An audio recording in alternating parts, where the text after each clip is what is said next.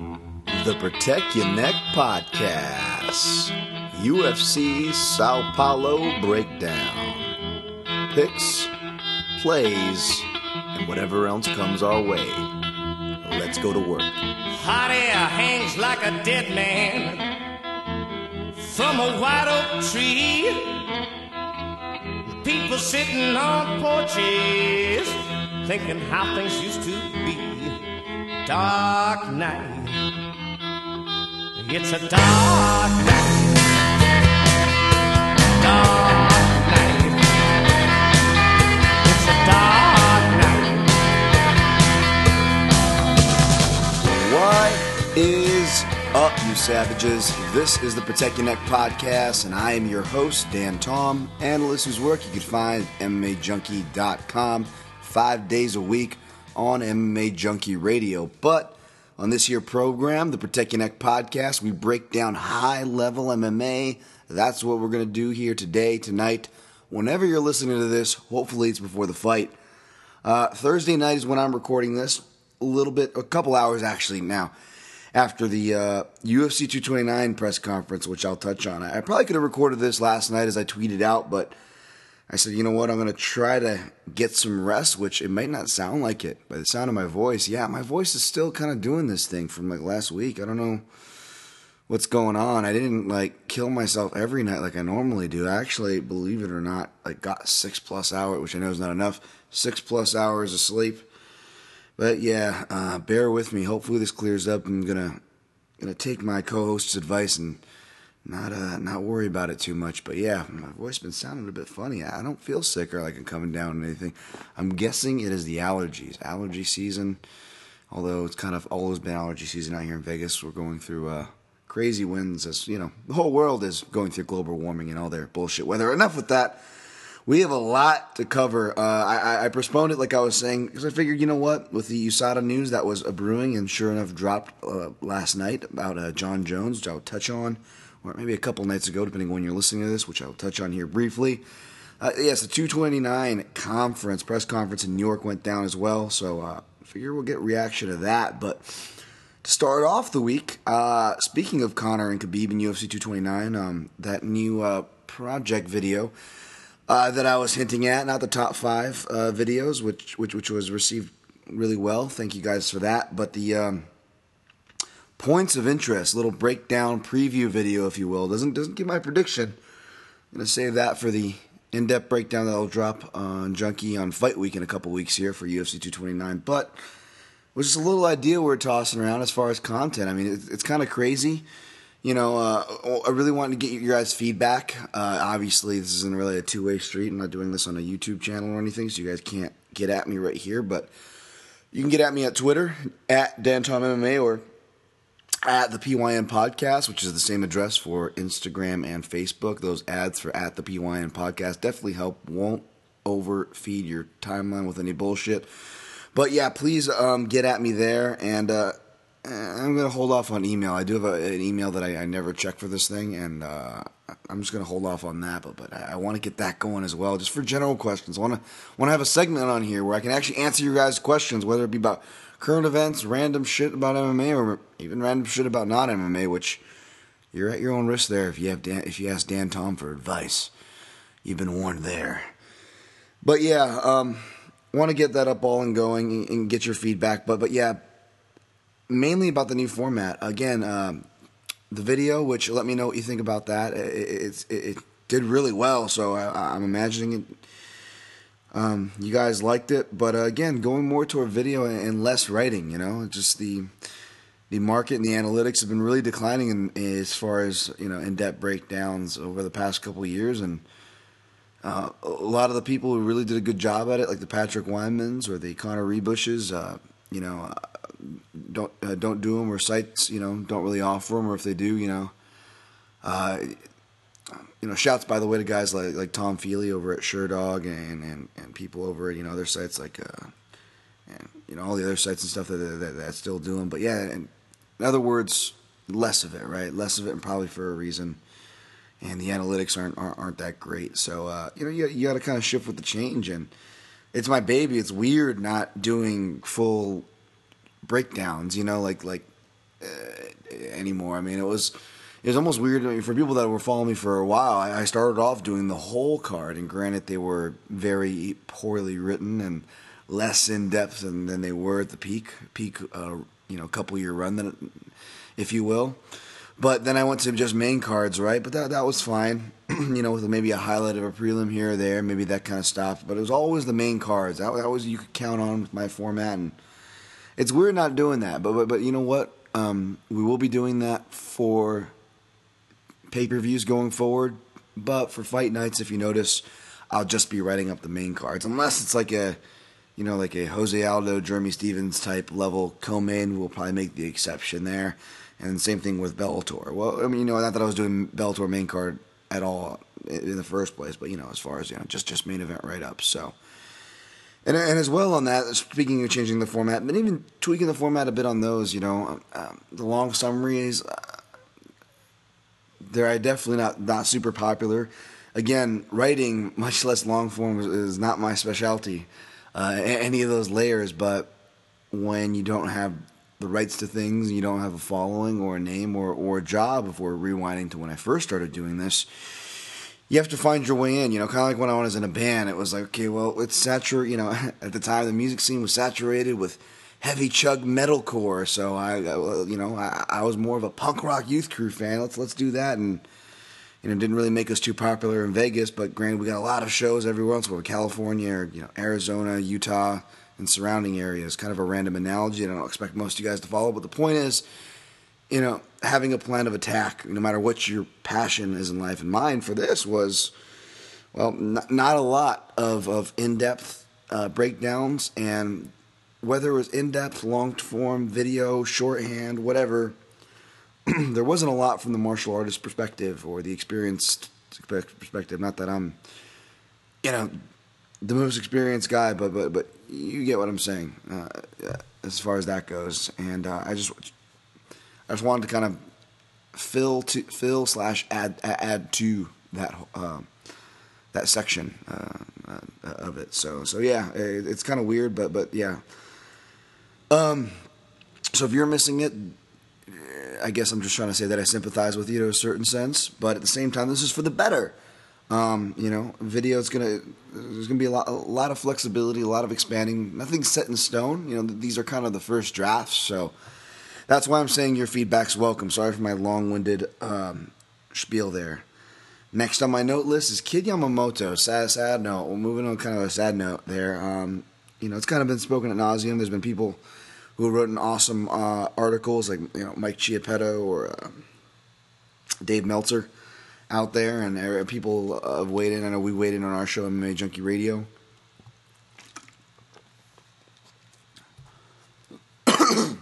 Excuse me.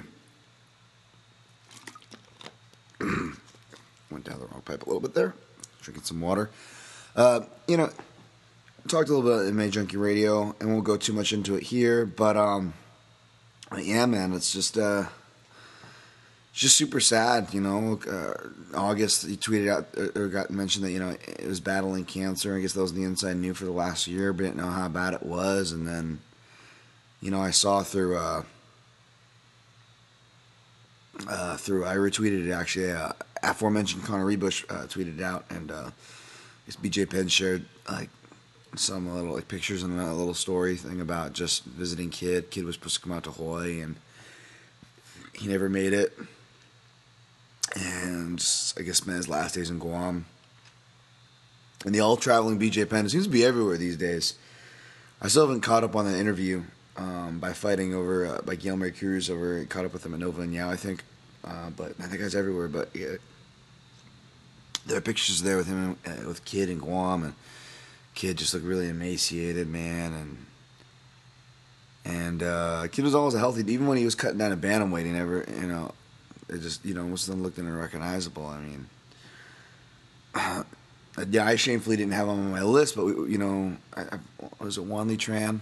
Shout out to whoever it was, listener, uh, who had him on their list, and we, we spoke a bit about it on the top five uh, lightweight winning streaks. But uh, but yeah, he uh, he was a pioneer for those divisions, Japan and all that, and it just um, it just sucks, man. We're going to be starting, you know, I don't know how old any of you guys are at the other end of this microphone, but uh, I'm. I look like I'm 23, but I'm actually 33. But I feel like I'm going on the 53, physically. Emotionally, I'm probably going on 63.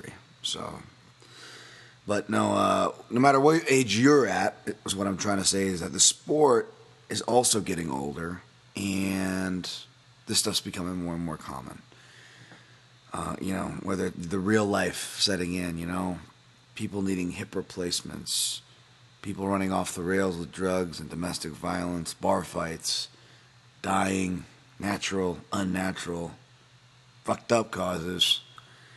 That's life, man. It is. It's not special to MMA, but MMA just being again such a young sport we get to see all these evolutions, but another part of that that's not spoken of, and I think we're kind of seeing, is that we get to see life happen too.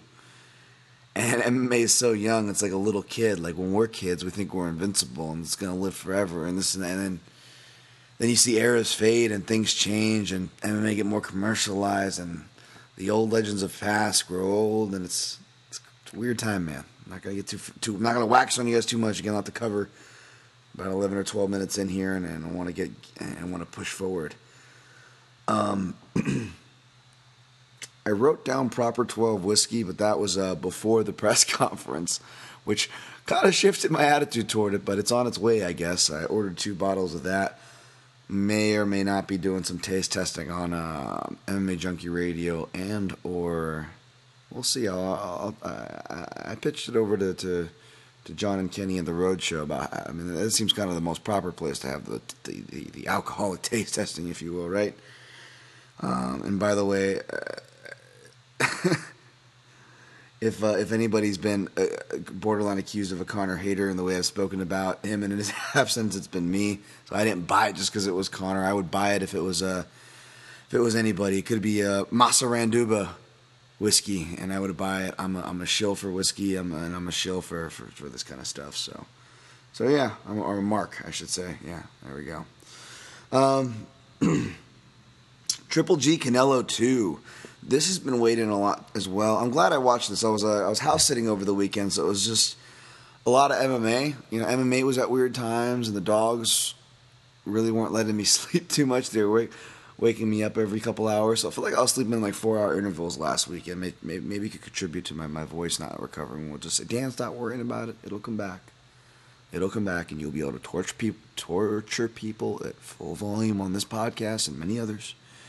Relax. Um, and uh, and uh, yeah, my coach is back in town, by the way. So Dan Tom, even though I'm not looking forward to. Uh, by the way, good news: the GI doc. Uh, I won't get into the details, but you know, nothing life threatening. We'll just say uh, that's my recap there. But uh, I still have to get my hernia stuff fixed, which I'm not looking forward to going under the surgery again. But what can help me look forward to is a house sitting for a coach who moved back into town. That's right. Uh, a catch wrestling coach, and uh, so I'm gonna look forward to getting back uh, under the ranks there, and moving back, moving, and you know, getting back into the swing of things. I kind of motivated Dan Tom, gave Dan Tom the martial arts motivation. Been just working out at home, just trying to get the weight down, yada yada. That, that's about it on that front. Sorry.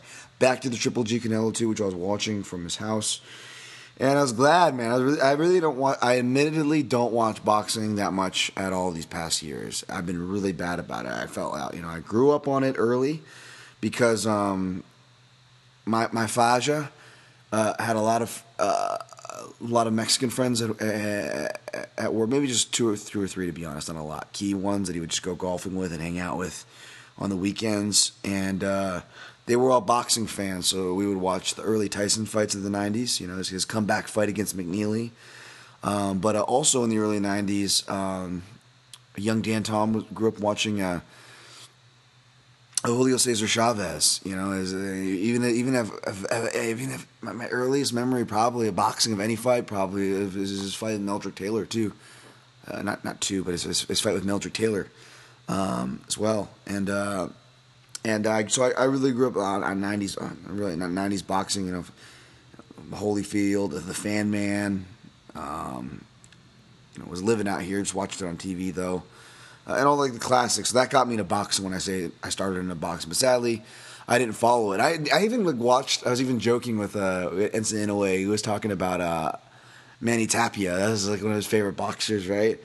And uh, I was just friend, I was lucky enough to be friends with uh, someone who. Uh, uh, his father was like an uh, executive host at Mandalay Bay, so we just get comped like restaurants and a bunch of shit. Couldn't gamble, so he's got comped to pretty much everything else that was non-gambling. So I was, you know, under 21 at the time. But uh, what was it? What was it? Uh, Tapia versus Soto.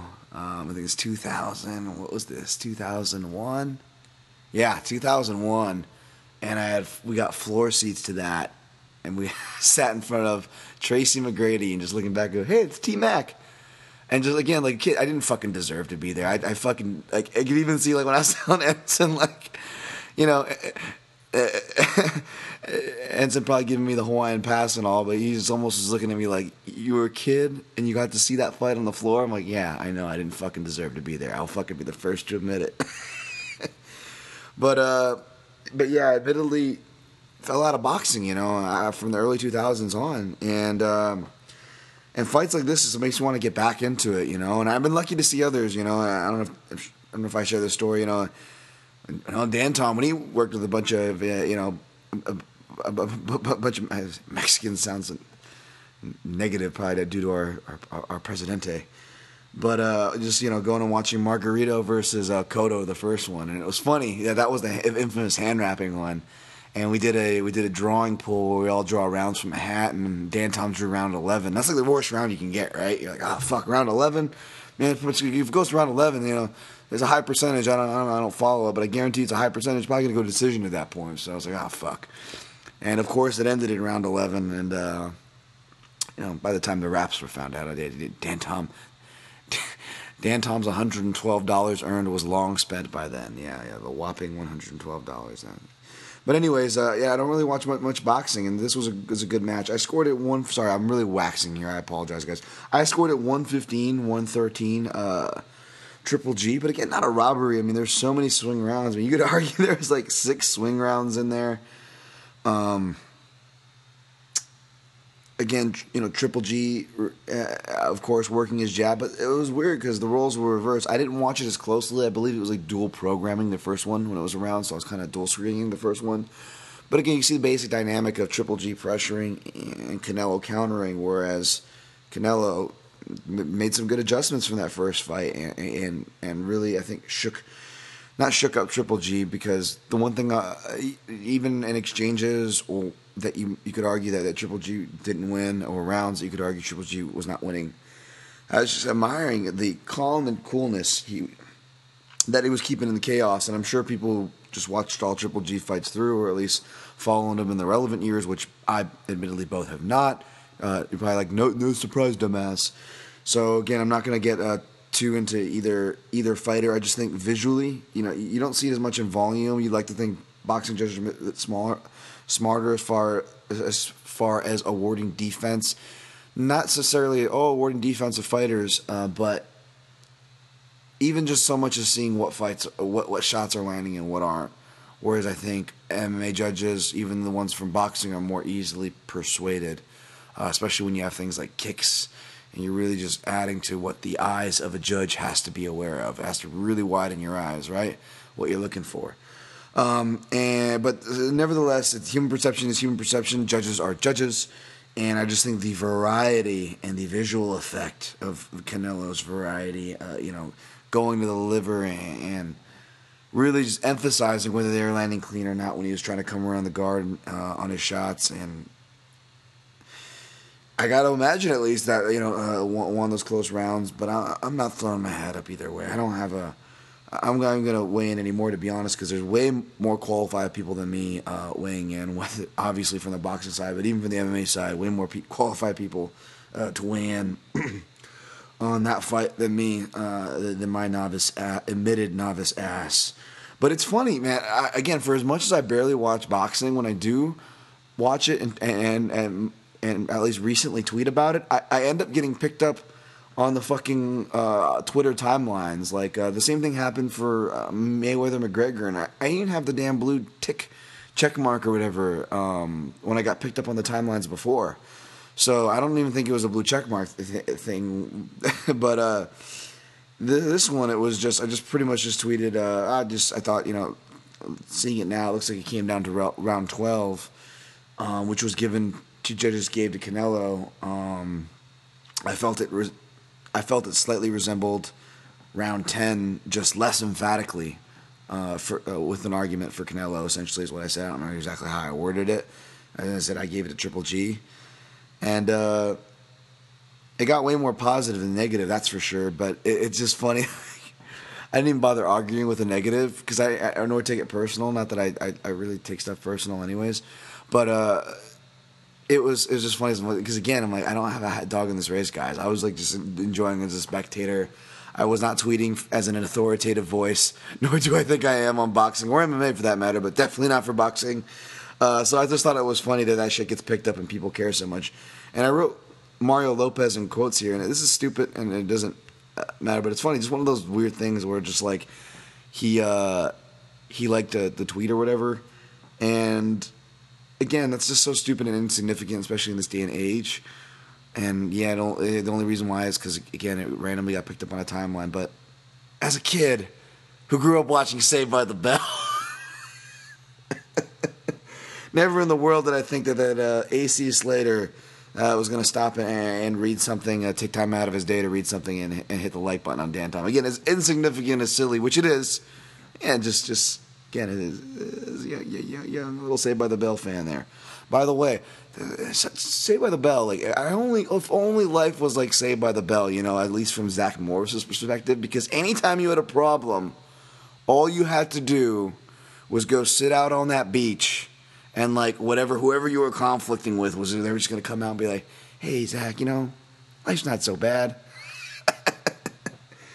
Right, to start retrogressing. All right, yesterday, last or whatever. Not going to say. I'm not going to timestamp it. This week, a couple days ago, whatever. Um, the news breaks that we were sadly not surprised about. USADA uh, cl- cleared uh, cleared Jon Jones. Uh, and uh, sorry, gonna cue something up to to to, re- to a reference here. But um, yeah, USADA clear, not clear Jon Jones, but reduced it from you know the speculative 24 to 48, uh, and then you know, ended up just being a 15 month, a very convenient number, yes, for the UFC 230, uh, ticket sales, yada yada, which of course Dana White did his Dana White, and has since denied since it came out. Of course, the suspension they, they could not find the source.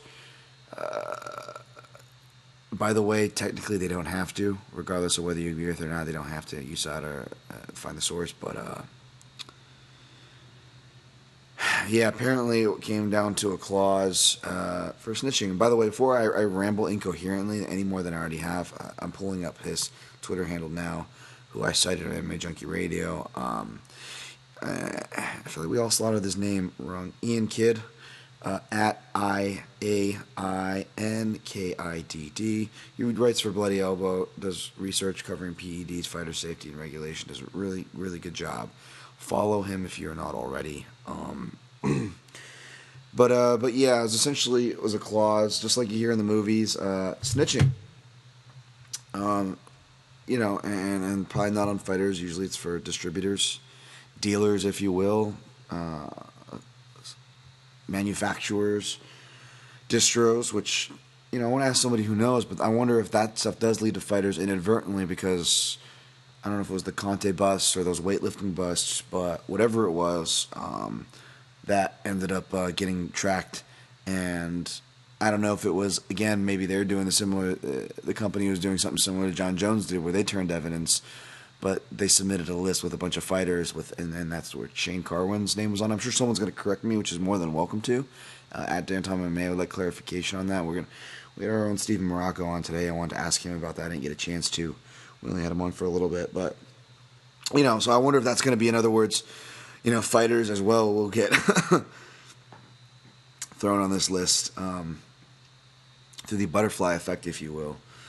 But it doesn't surprise me. You know, I'm, I'm strangely torn. You know, I, I, admit it. I've never been a fan of Jon Jones as a person. I always suspected he had a kind of fakeness about him, and, and I think the evidence is stacked up. I don't know if, know if I really need to go into all the from the suspect low T test to the positive tests for uh, recreational drugs to the positive tests uh, for uh, Turinabol and and these other things like uh, which I don't have on, on hand, but, but the recent ones, the relevant ones. Um, T-boning a pregnant lady, fleeing the scene, returning the scene, fleeing the scene again. Uh, you know, DUIs and uh, infidelity, whatever you want to say about the man's character. I'm not one of these people who have ever denied his ability. Uh, when it came time to picking, I wasn't just fading Jon Jones to fade Jon Jones. I, I I'm pretty sure. Yes, since I've been doing this, I'm pretty sure I've, I've picked him every time. Um, so I don't think any of those things can be thrown at me here, though I will admit to the other things. Uh, I don't think steroids teaches you how to throw spin kicks.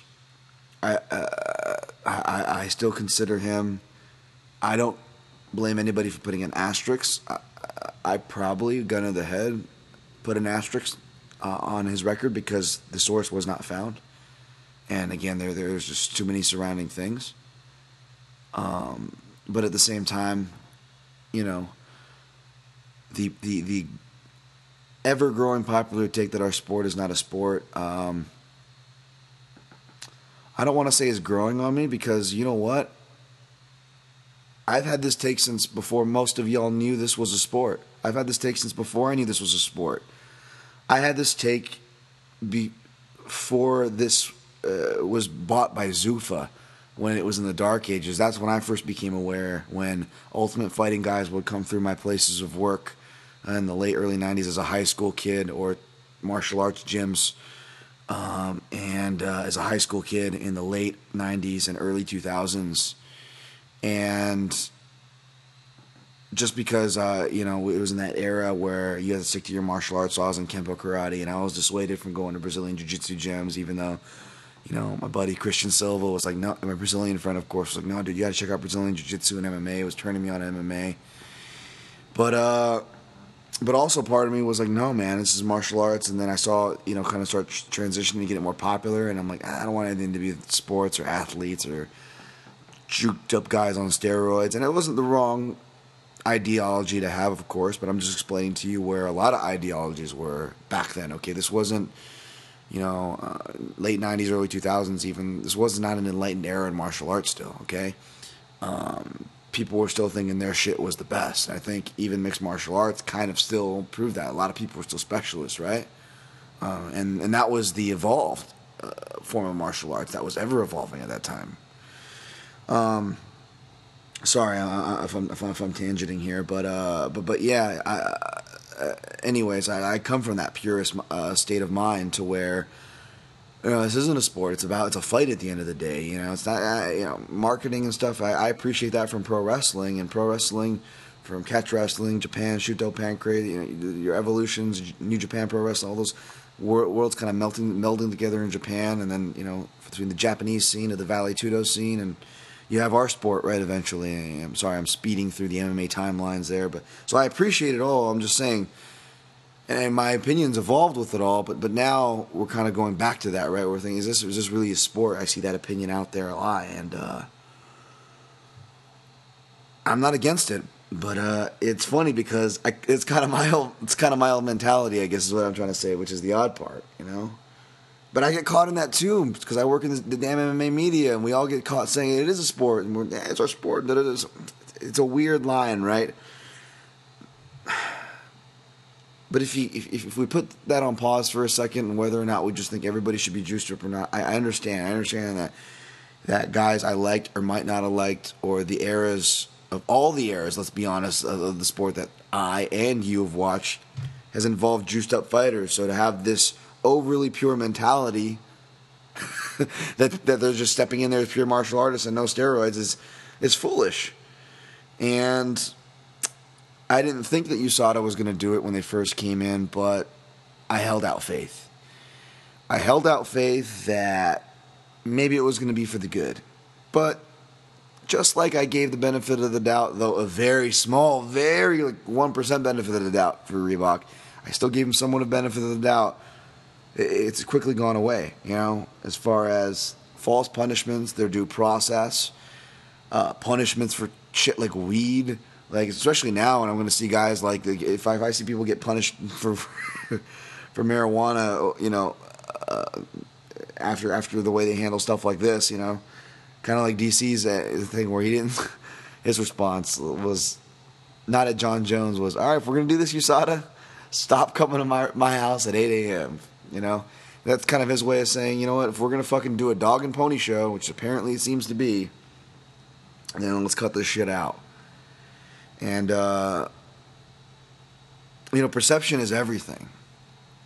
What they do at the every at the end of the day is is it's gonna speak is gonna speak loud. And as Simon Samano tweeted, uh, the optics are bad, and I agree. The optics are really bad on this. And visually, which I'll get to a visual at the 229 presser, and we'll move on uh, to the breakdowns from there. I promise. Visually, what was really bad, I think, was it started looking bad for me about a year ago, about about the time where the test came through, where uh, was sitting at the the Dana White's Tuesday Night Contender Series is the first season, right? Last summer, and I don't know why, it just seemed like the real buddy buddy vibe, which I'll get to another Dana uh, buddy buddy vibe here at the UFC 209 press conference, but a real buddy buddy vibe. And I'm not trying to come at uh, come at uh, Dana unfairly because that's like the cool thing to do or whatever. You know, I'm, I'm, being fair. I'm being I'm just being honest here. Whether it's good for my quote unquote career, even though I, I say that jokingly, which I probably shouldn't. should take it more seriously and think about what I say, but I can't help it. I got to be honest here, okay? Not again. I'm not going to say politically correct things for my. If it sounds like politically correct things, it's not for my job. And when I say things like that, I'm not trying to be avant-garde or anything like that. Okay, it's not. It's just how I feel, for better or worse. Uh, but but it, it, for me when you that buddy buddy vibe, that kind of you know right you know it, it, it just it just felt it didn't feel very third party to me, you know. I don't know, and uh, the actions have kind of spoken to that, kind of like with you know. I'm not trying to say that I'm trying to Dan is right hour here, but kind of like what I just said. You know, my feelings on Jon Jones. Um, and then the actions that followed, I'm like, ah, shit. I was kind of hoping I was wrong. I was kind of hoping I was just, I was kind of hoping my initial perception, the badass that, you know, fucked up Stephen Bonnar at UFC 94, that's the guy we we're dealing with here.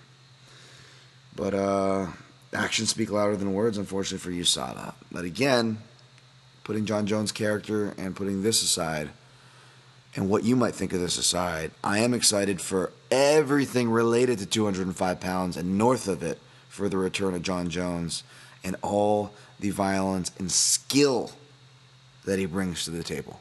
Because that I do not deny, and that I will admit, though not proudly, am selfishly excited for. So there's that. The shark has returned to the waters, everybody. UFC 299 press conference was over. Um, I felt like you know, I got a text message from Brian who's saying uh, it was cringeworthy without the, especially without the crowd there, and I felt like the tweets that I was reading was the same way. I was kind of a little late to it because um, I was uh, at a doctor's appointment as I tweeted out, which I was late to. Pulled my own Conor McGregor there. They weren't appreciative of that. Um, but yeah, uh, but the tweets I was reading, it seemed like that. But then it seemed like people were warming to Conor, And then people were just, you know, ah, oh, everyone's warming to Conor, Not riding Conor. So, you know, again, normal polarizing. normal polarizing tweets about Conor, right? One side or the other, I guess you could say. but uh, but yeah, um, you know, you could see Conor kind of struggling to. You could see him almost visually kind of memorizing his lines. You know, shuffling through his uh, cliff notes of Chechen and Russian encyclopedic uh, information. Although, let's be honest, it is a lot of hard names to memorize, a lot of hard things to cram. You're live. You're shaking off the dust. It's been a while since you've done one of these. It's your first couple of minutes.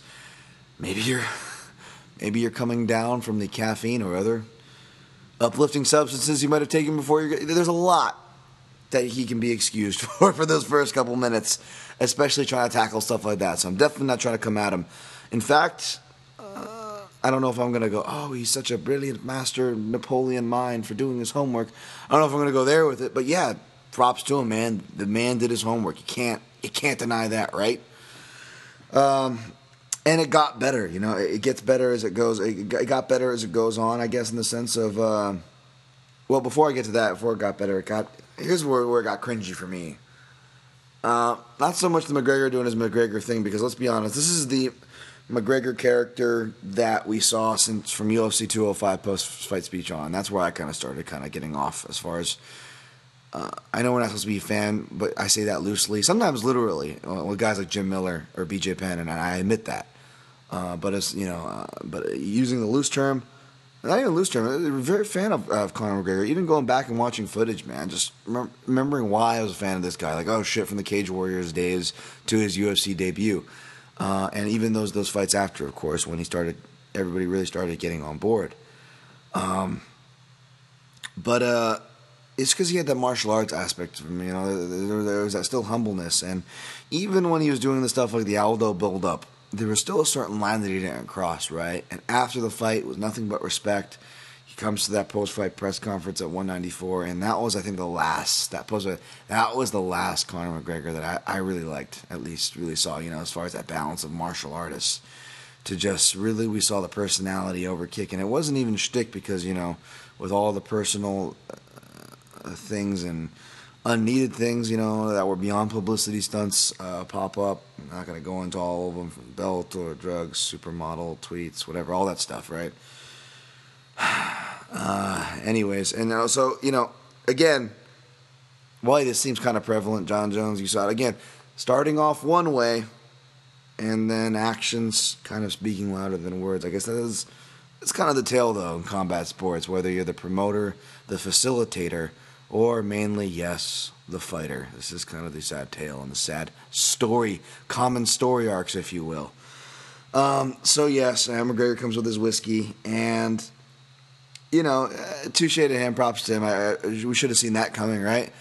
But I guess what we should have seen coming was that he, Conor McGregor, now has the whiskey a uh, deal. It's going to be not just for this fight, but coming forward, we're going to see proper 12 on the mats. I mean, boy, he might not have gotten the deal that he wanted as far as the press conference. He might not have gotten the deal that he alluded to back in the day as far as ownership but he got a whiskey deal in there, and that was fucking very smart. Um, very smart of him to go into a venture. Uh, not like something like a restaurant that's just going to lose money or a gym that's going to lose money and both commit a lot of time whether you're there or not.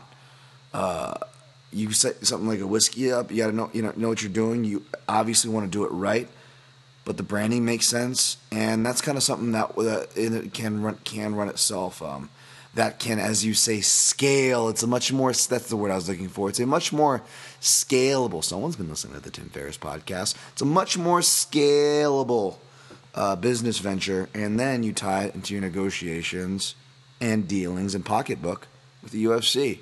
Fucking smart man. Fucking smart man. Um, I will give him props there, definitely. Um, but, and it kind of gets soured because he gets what he wants, and you see Dana doing the oh, "don't don't bring it up here." And I'm still kind of confused at the whole motive here. Why the crowd? I don't know why, guys. It just it seems really ass backwards. You want. I don't know what's going on with the cooks in the kitchen. If it's Dana, if it's more than a Dana Conor battle, or even why Dana would take the stance, or if it's other people behind Dana that he's Dana just has to represent. But yeah, again, oh, don't get the whiskey, but then he brings it out, and of course Dana does a whiskey shot with him, and it's like you're just so obviously broing out, man. Like it's so bad. Like, uh, you know, uh, and he would and like acting like this is the first time he went after family and stuff before. Like, yeah, it went political. It definitely went dark in that sense, but.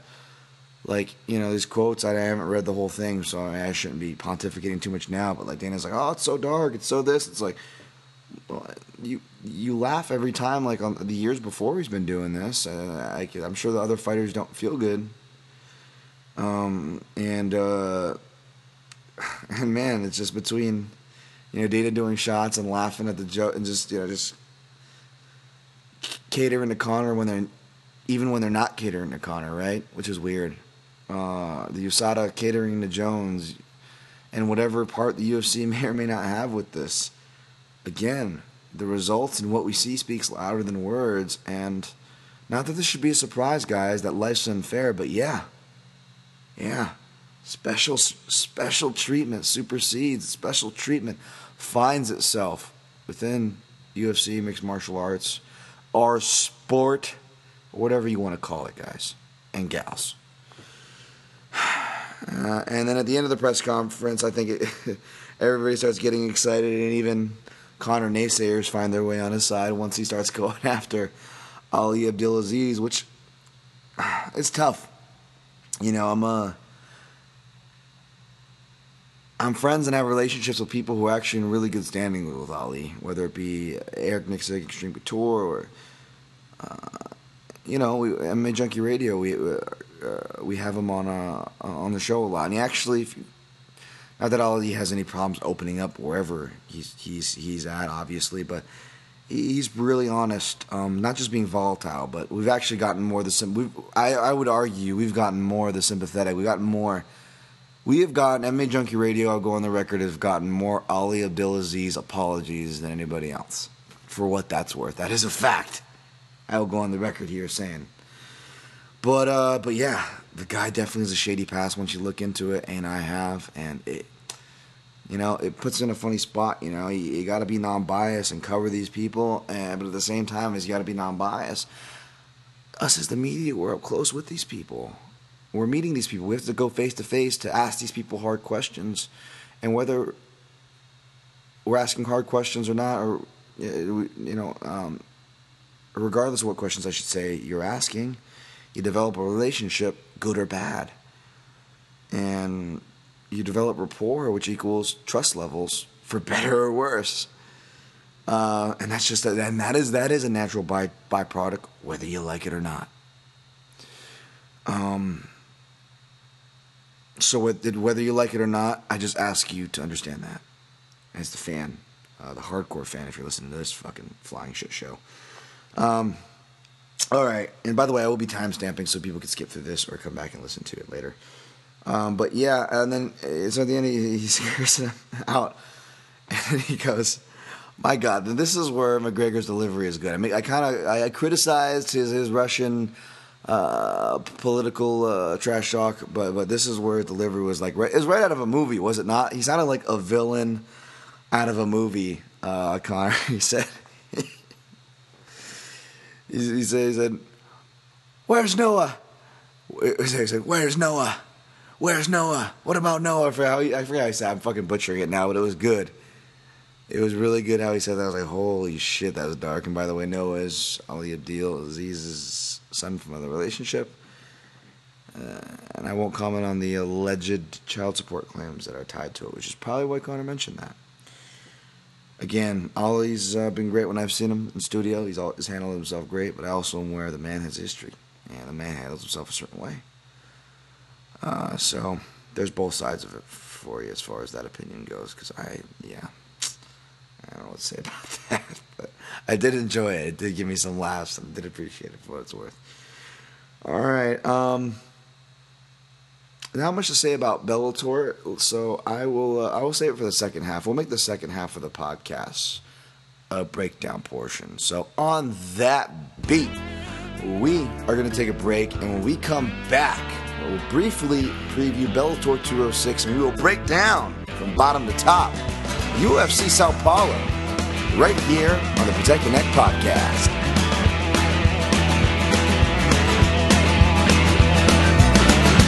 Cucarachas enojadas.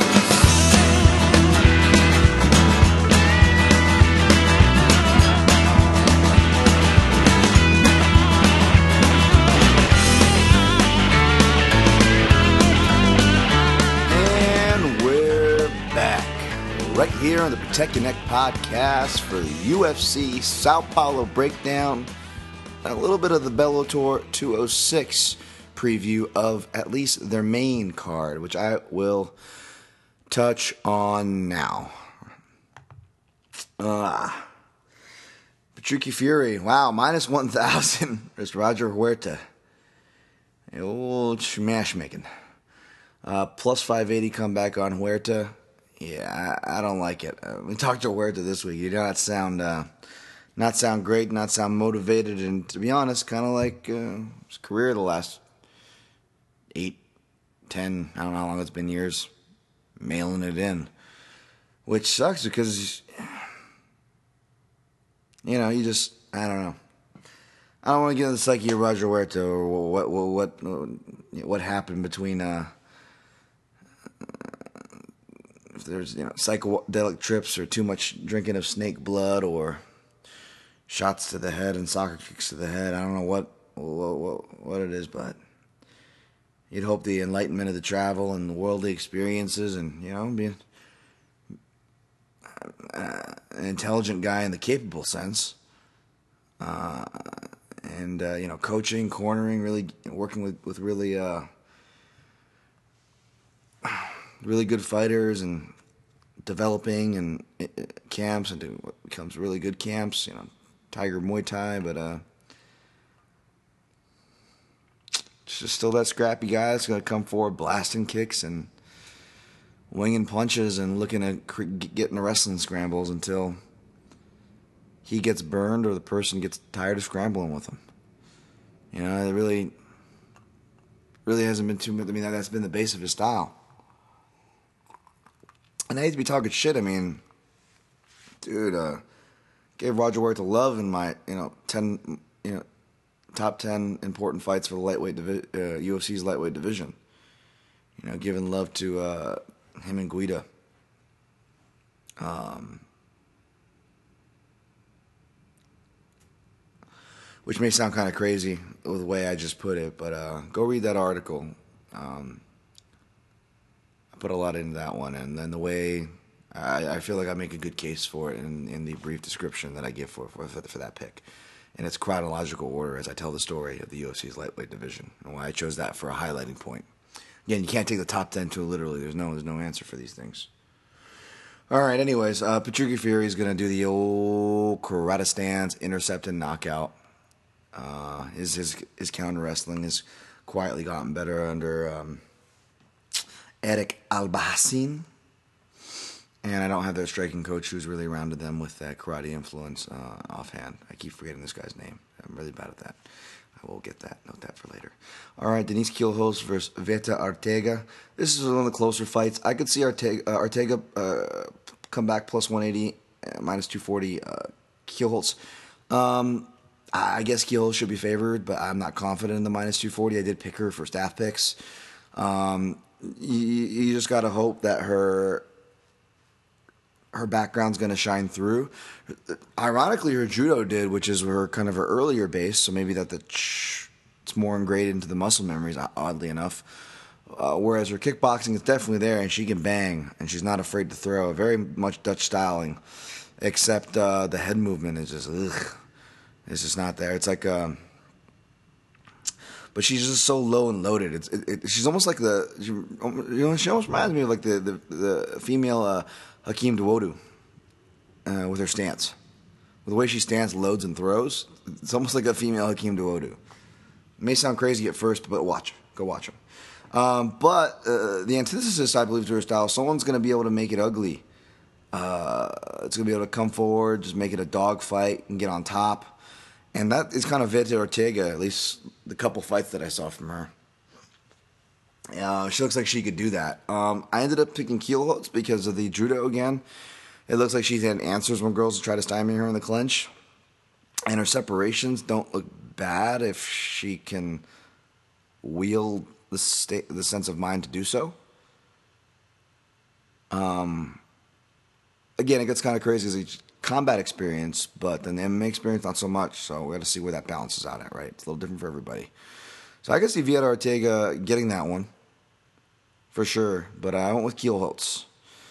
Um,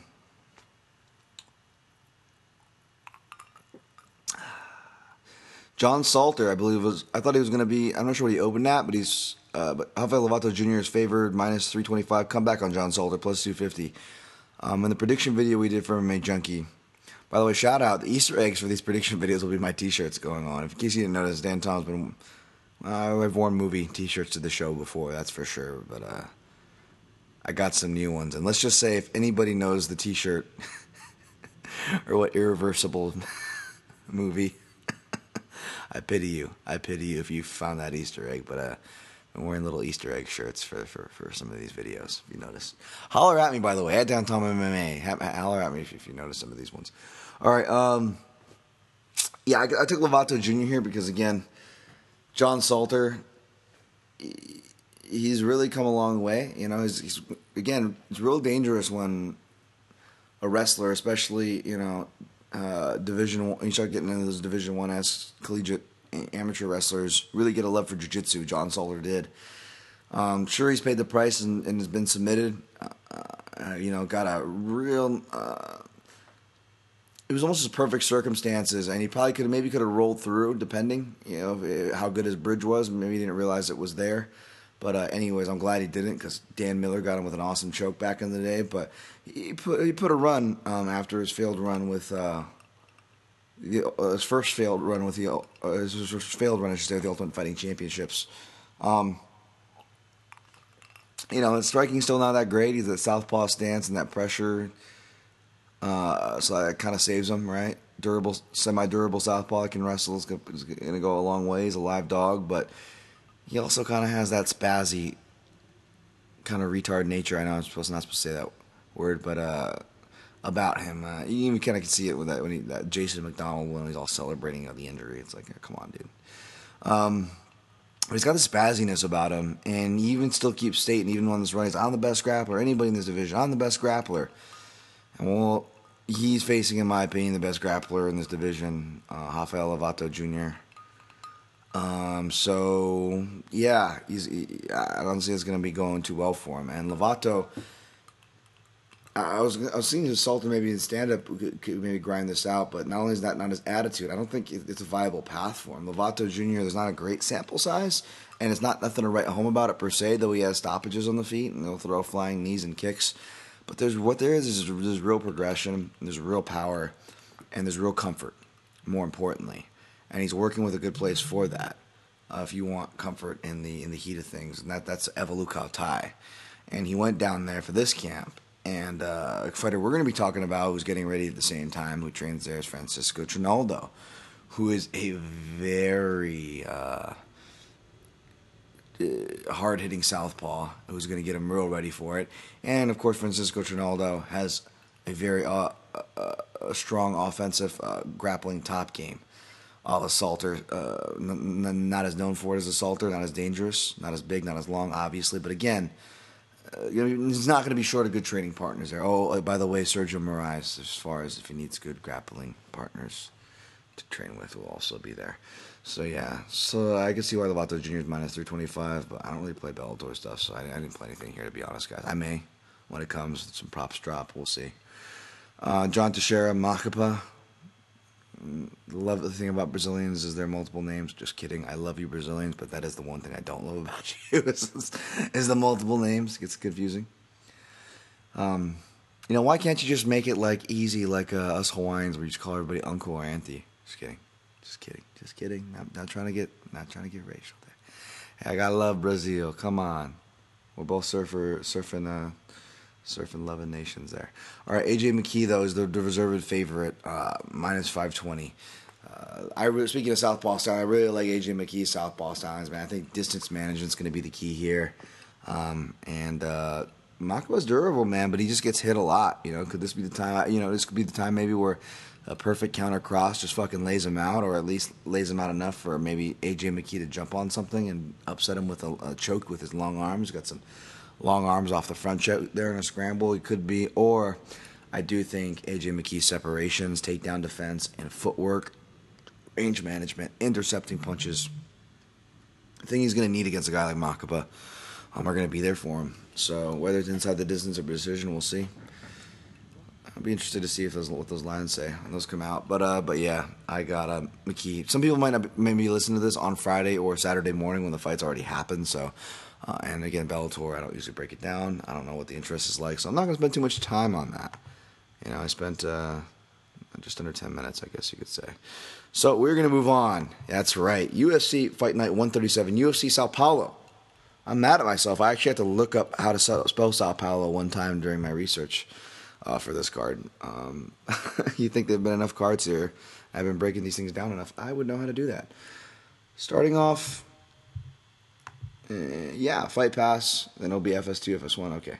I have Fight Pass. Uh, Livia Souza, the biggest favorite. I believe it's like minus 1100 or something ridiculous.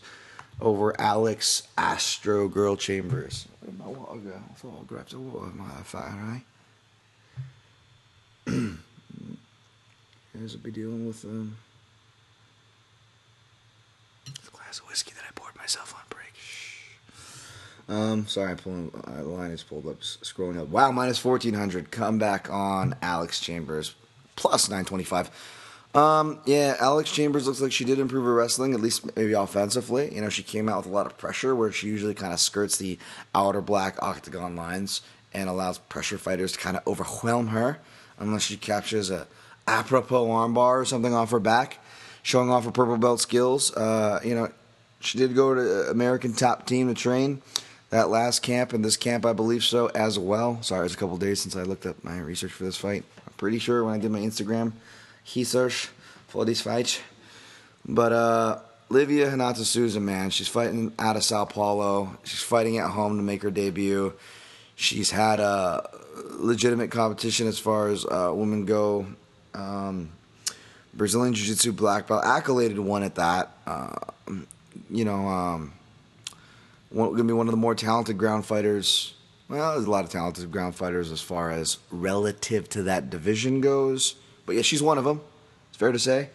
Um, and uh, I can see why everything is juiced up for her. Although, if you didn't want to play her, uh, I think the best angle is minus 165 right now, which that's juiced up as well for Baisel Mish. Because, um, God, I'm, I'm not trying to offend Brazilians right now, I promise. But uh, I, I don't think Alex Chambers, for all her improvements, I don't think defensive wrestling is there. And I don't think her stand up is going to be enough to uh, hurt Souza, who can counter, come forward, and change level at least serviceably, though nothing to write home about. Uh, enough to stay out of trouble against most girls, especially Alex Chambers, I think. And uh, not, not even going to try to pick on Alex Chambers being 40 or close to it. But God bless her. She's hot for a 40 year old dude. I don't even know why you, you're talking trash, bro. I'm, I'm just saying. I'm just saying. Um, not much to say about that fight. You don't need me. It's not on my avoid list because you don't need me to tell you where to put your money on these big inflated lines. I saved my slots there. Now we'll recap at the end. All right, uh, next fight. I think it is Luigi Vendramini. Is it Luigi Vendramini? Yes, for Luigi Vendramini versus Zaleski dos Santos versus Elijah Deshki dos Santos. Uh, capoeira. Uh, amoeira. Uh, yeah, uh, late replacement. Man, I'm bummed out, man. I, like many of you hardcores, was most excited for, maybe not, mo- well, probably most looking at the lineup. Yeah, most excited is fair to say. Is it? That's not too outlandish, is it? Um, Belal Muhammad versus Elijah Zaleski dos Santos, but it is not, my friends. It unfortunately is not. And we're stuck with Elisa Zaleski, uh, Santos versus Luigi Vendramini. Minus 850 versus uh, Elijah Descu, De Santos, and Luigi Vendramini. Plus 575. I was. You know, it's funny that all I, I'll be, I'll be honest, all I could find was a highlight wheel on Luigi Vendramini. Guess Dan Thomas doing that thing where he's hoping to get it stuck in your head for when it comes fight time. You're gonna be like, why do I have Luigi Vendramini And he's stuck in my head? You're like, fuck you, Dan Tom. That is my goal. I was pleasantly surprised, even though I was admittedly only could see one highlight video of uh, Luigi. But it's funny whenever we come across those fights, which sadly are more often than not with the, this insane schedule the UFC uh, keeps, which makes injuries harder to service and scheduling harder to make to you know fill for advertising space. As I tend to look at these cards, sadly, um, a lot of them. Oh, Dan, why you gotta be such a jaded fuck?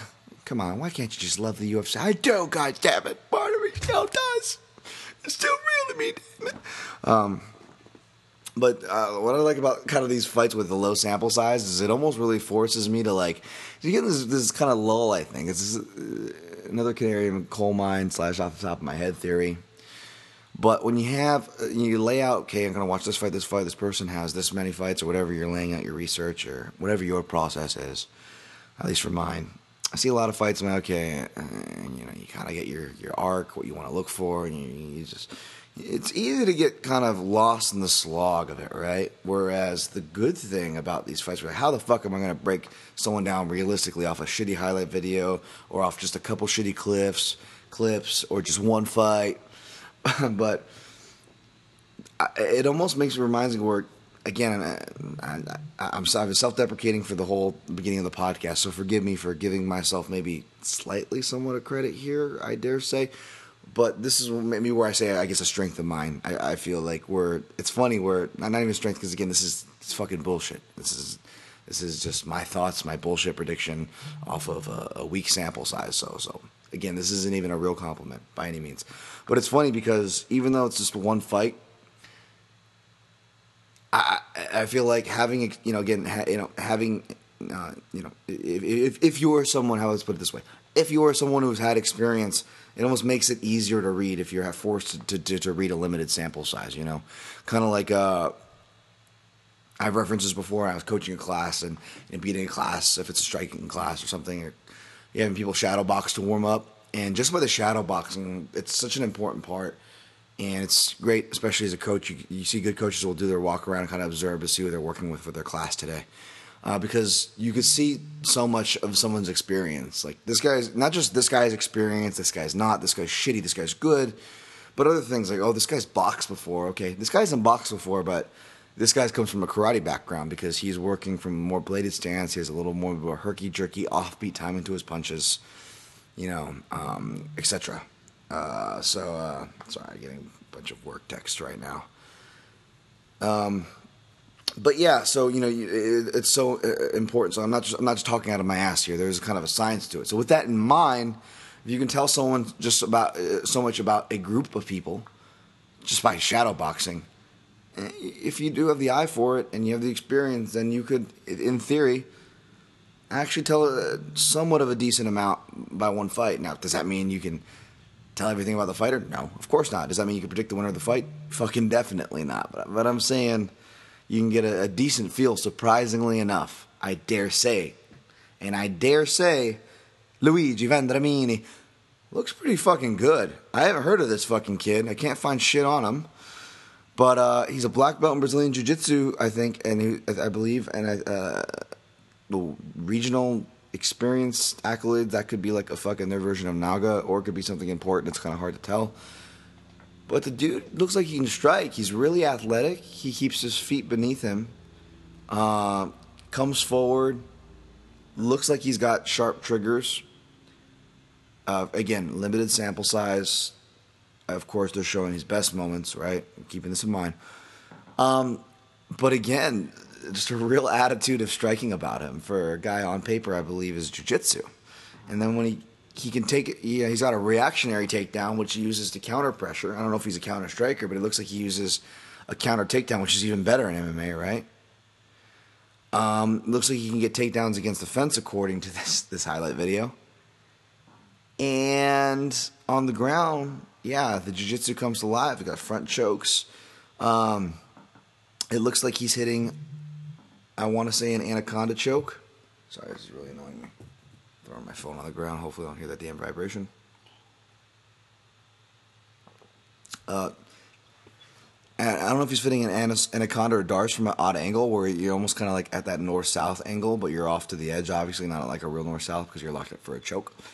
Um, but he's doing these little intricacies, like he's making sure that something I always talk about, getting the belly to the back of the head. You know, whether you're doing a standing guillotine or an anaconda choke, you want that belly to the back of the head and then that's the belly almost finishes the choke. You really, you know, expand your diaphragm, crunch in, and and it's almost like your belly finishes the choke at that point. Ben Rothwell's go-go choke, I believe, is polished off the same way. Um, anyway, so it'll be interesting to see what that happens there. But the line's way too juiced to bet anything on that fight, to be honest. And the way both of these guys are matched up, it's going to be a fucking wild fight. The, the safest bet, I don't mess with these, but uh, fight of the night prop, I would say for that one. All right, uh, next fight. Hector Lombard minus 125, Thales Leites plus 105. Um, I was looking at Leites as an early lean coming into this fight. The line kind of surprised me, so it made me look at him more. But upon footage, eh, no, man, no. I mean, you date back to it. I think Thales Leites has only beaten. Um, fuck. Oh, please don't let me pull it up. God damn it. He's only beaten Sam Alvey, which say what you will about Sam Alvey, but he Sam Alvey got uh, was hurt going into that camp with an ankle, and the first kick within the first 30 seconds, he checks a kick and hurts that leg and is on one leg for the rest of the fight. So you can either look at that he beat Sam Alvey on one leg or couldn't finish him for three rounds, and made for a fucking terrible fight. Um, oh shit. Okay, well you canceled that. Damn it. Anyways, and then he only beat uh, like one other person since the USADA era, and has taken like beatings in all the fights. Um, dating back to his last good one was the Tim Boetsch fight, and even that he took a goddamn beating in, right? And Boetsch is usually the comeback. Oh, Chris Camozzi was his win, and uh, I picked him against him there. It's tough, you know. Speed. He's training back at Nova and yeah, it was great to see him going out for pizzas with the BJ on his Instagram. But uh, yeah, man, I don't know. Lum- Lombard's still dangerous for a little bit, and. Uh, I, I don't know if he fades as hard at uh, at middleweight, though he's still suspect to fade. That's just a weird fight all over. The over unders or the totals are everywhere. It's, I mean, they're too tight or not even worth playing. I say stay away, motherfucker. It's just one of those days on my avoid list. All right, next fight. Still on Fight Pass. We got Jillian Robertson minus 150. Mayra Bueno Silva plus 130. Jillian Robertson, underrated from odds makers and Gen Pop, I know it's you know it's the 125 division. It's, it's gotten more criticism than excitement. Let's be honest, guys and gals, and, and women and women. Uh, but Jillian Robertson, man, I was really impressed looking back at her last fight more closely with Molly McCann.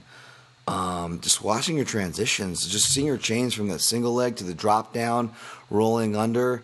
Uh, into a, you know, she did, and then she does another uh, transition where she goes from like a single leg to a Homer Simpson uh, Homer Simpson uh, roll sweep transition, kind of a, a, helicopter sweep. I believe is another name for it, kind of like a little little Nogueira tries to do, which we'll get to later. Um, sorry, I'm messing up these names uh, for for positions that I'm I'm not too familiar with, or at least moves and titles that I'm not too familiar with. I, I am familiar with single legs and deep half. But I was really impressed, and in that post fight, she's like, "I've been working with Din Thomas since 16 years old." I was like, "Holy shit!" Okay, she's fucking well trained. Um, the stand up still developing. You know, there, there's still some things there to be desired. Uh, but this girl is really well trained. Uh, so it don't hurt minus 150 against a newcomer almost makes you want to play it. But though there really wasn't footage on Mayra Bueno Silva, and she doesn't sound very accoladed, you know, training's to get in shape, kind of whole typical bio, and you know Brazil fights, and then I just watched the Dana White Contender Series fight of hers, um, and she finishes the girl rather quickly but she looks at she looks really athletic. Uh, she uh, reminded me of another newcomer who's coming on the on the main card later. Um, but uh, really athletic in the stand-up department. Uh, looks like a developing stand-up game, but a natural switch dancer, which was surprising. So I'm just really interested to see that there's again athletic ability and physical tenacity can take you a long way in the women's division plus the whole typical fighting in her hometown of Sao Paulo, Brazil.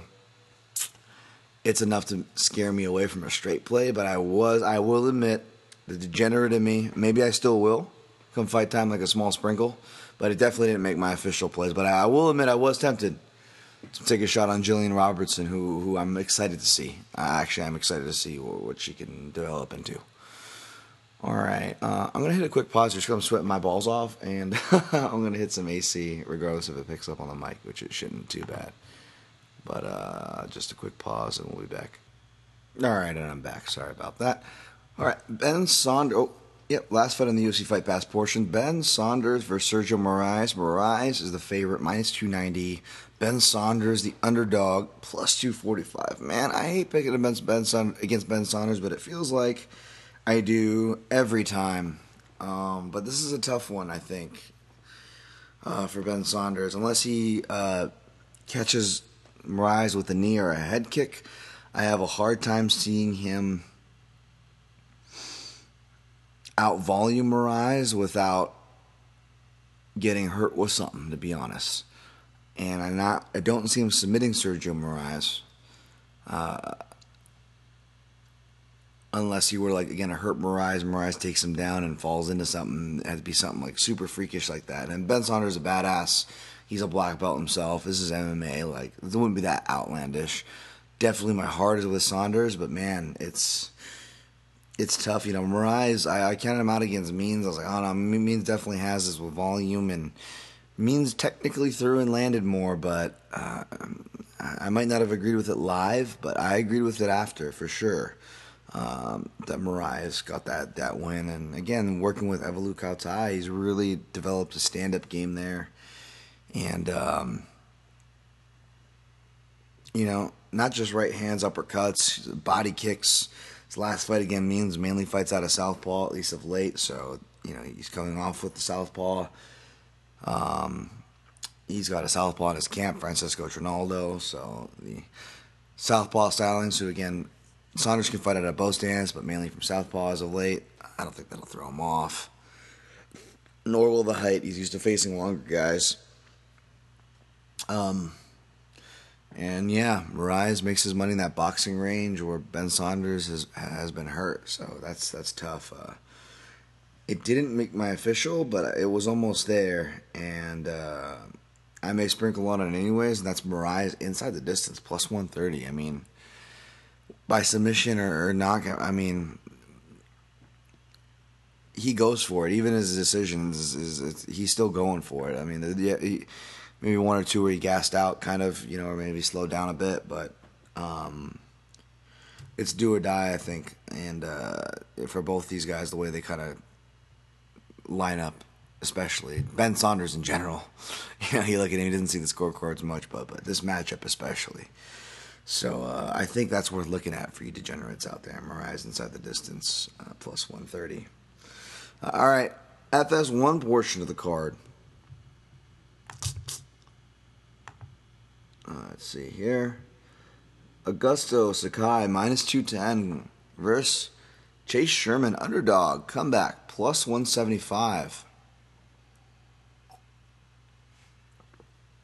You know, I had Sakai as the favorite here, but I'm not confident in that minus 210 by any means. Um, he's shown that he can kind of get sucked into a low volume fight, you know, with, with, with Cheick Kongo, and even in other decisions as well if you go back and watch. But he's also deceptively light on his feet for a chubby guy, right? And he, he, can, he can counter, he can come forward when he wants to.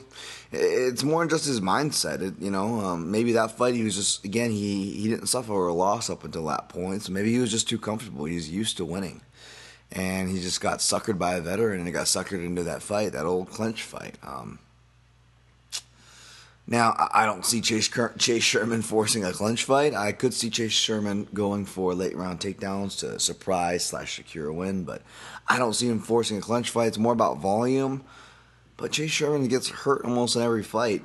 And but then again, a guy I'm pretty high on is Justin Willis, who we had on the show this week. And man, can you dig? God, I can't help but love that guy more and more every time he comes on, man.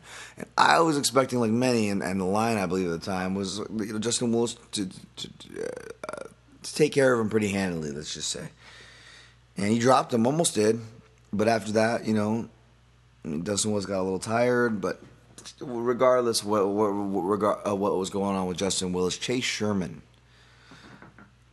recovered, showed heart, got back on his jab, got moving around, got back into the fight, and fought his ass off. You know, didn't come close to winning, but he fought his ass off, and he came back from that adversity. In that sense, you got to give him credit for that. And in that sense, if I can see that happening with the guy's UFC debut, maybe getting excited and him, you know, piling on volume, maybe. Uh, but it's tough, you know it, it's tough. It's like you you want to imagine Sakai would be the more guys to drop to the ground. He he, he uh, for takedowns. He's shown he can do that. But it's weird though. He says he's a Brazilian Jiu-Jitsu brown belt. That's his highest, um, most notable accolade, maybe only. Yet, the ground exchanges I saw him in were really sloppy. Were super sloppy. I mean, he essentially fought like a light heavyweight in his. Uh, in his UFC debut in, in his uh, Dana White's Tuesday Night Contender fight, and like he could have finished him like two or three times probably before he actually finished him. Like it took him a minute, and then he gets on top, and the guy threatens with like a bad leg lock, and his reaction was really poor. He barely limped legs out of there, and just just opts to, to, to do a shitty limp leg, which not only was a shitty limp leg, but that action in general loses the position you just earned and slash could have potentially finished the fight because you stunned him to get there. Like really poor decision making and also showing. I don't know, man. He might have one of those fucking crackerjack Brazilian Jiu Jitsu brown belts, man. So. Uh, I'm, uh, I'm, I'm suspect. I'm suspect on his groundwork until I see more. So, uh, one thing I it is that it is fair to say though is both these guys are pretty durable. Both these guys can be lulled into weird paces, whether they're winning or losing. Um, so I think the over is actually pretty playable. You know, I I've been pretty in my defense. I've been pretty accurate with my totals lately. Uh, we hit the Mairbek Taisumov versus Des Green under. I feel like that or over. I mean, that I feel like my read on that was pretty accurate. I will say, but it's funny. I've been really bad. Uh, sorry again if I, you know, it feels like Dan Tom's been been. I've been as early as I've promised, and you know, again, just I've not been tweeting as much. Maybe I don't seem as passionate. It could be about could uh, correlate with my comments of looking at these cards like advertising space because there's so many and yada yada. I love this. I love my I love my job. Uh, passionate about the sport. I'm trying to keep that. Believe you me. So I apologize if it's coming off the other way. But uh, yeah, I've been bad about posting my plays, and it was funny. I think I posted like I don't know if it was the last card or the one before, but I think I posted one of three plays, and it was the one that lost, and I even post the two that won. Shows how much I give a fuck about that, but yeah, I'll try to get better about that for y'all. Y'all know where to find it, and let me know. Do you guys? Let me know again. Another thing I want feedback on, guys. At DanTomMMA, do you guys want any of the? Well, I don't know if I'll do the plays, but do you want a list of my picks who uh, in the cliff notes or the show notes? Do you guys want that or not? Let me know. Uh, last note on this fight. Sakai looks like the Brazilian Hodor. But I don't know because eh, Conan Silveira is, to me, still kind of Brazilian Hodor. You know, respect to Conan, Conan, but he looks like Brazilian Hodor. Anyways, Sherman Sakai over. I played it. I, I, I gave in. Over 1.5, minus 125. I put one. I matched it with 1.25 units just to be cute. All right, next flight. Luis Henrique versus Ryan Spann. Ryan Spann is your favorite, minus 160. Come back, Luis Henrique, plus 140. This fight. This fight's fucking everywhere, man. Uh, I'm avoiding this one. I don't know if it's on my avoid list. Might as well be. It's not, but I'm going to go ahead and uh, add it on the fly. Uh, because, yeah, I mean, initially it was okay. Can Ryan Spann defend the takedown? But then Ryan Spann will have those kind of judo moves, you know, will have hip tosses here and there. But not enough to sell me that he knows what he, what he's doing in the wrestling, uh, wrestling wise. I don't know if he's just being cute using his long frame because that that's going to be there for him. Uh, he does have front strokes that can rely, threaten, perhaps dissuade.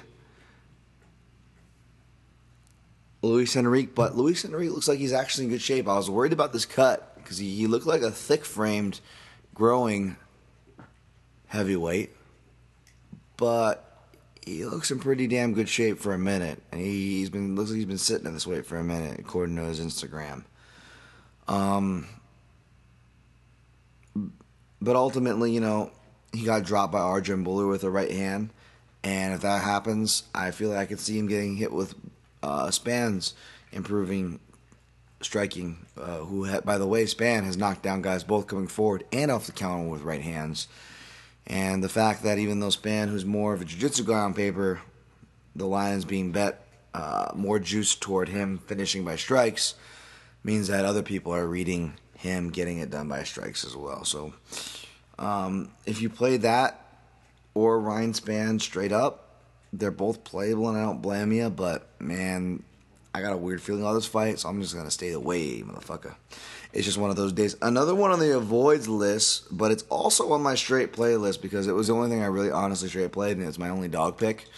But it's on my avoid list because this is a clear bias pick, and I don't suggest you jump off this clip with me. That's right. Francisco Massaranduba Trinaldo, minus 230 versus the comeback on Evan Dunham, plus 190. Yes, Evan Dunham. I used to work with him in Extreme Couture. Uh, he is the Neck podcast header photo on Twitter. That's right. Go to our Twitter, add us if you haven't already, at the PYN podcast. If you see a tattoo gentleman getting choked in the head and arm, that is me getting choked, and that is Evan Dunham doing the choking. So, of course, I got to take him, right? But when Dan Tom, although these bias picks, admitted bias, fan, whatever you want to call it, picks happen, they are seldom, they are few and far between, and I admit them always up front. This is one of those, and I put my money where my mouth is. I just threw a unit for plus 195 on good old 3D Dunham. 3D Dunham. His durability, though, uh, unfortunately, didn't seem to be there. You know, uh, I thought it was a bias. Thought aside, I thought I thought it was a good play against OAM. You know, he, he's beaten that type of guy before. Uh, you know, grappling specialists who are developing striking, he just out volumes guys. It's a great, you know, he's, he's got great volume, great process. Can hold his own in the wrestling. He can, he's improved his wrestling. He's always been good in jiu-jitsu. He's only improved that as well.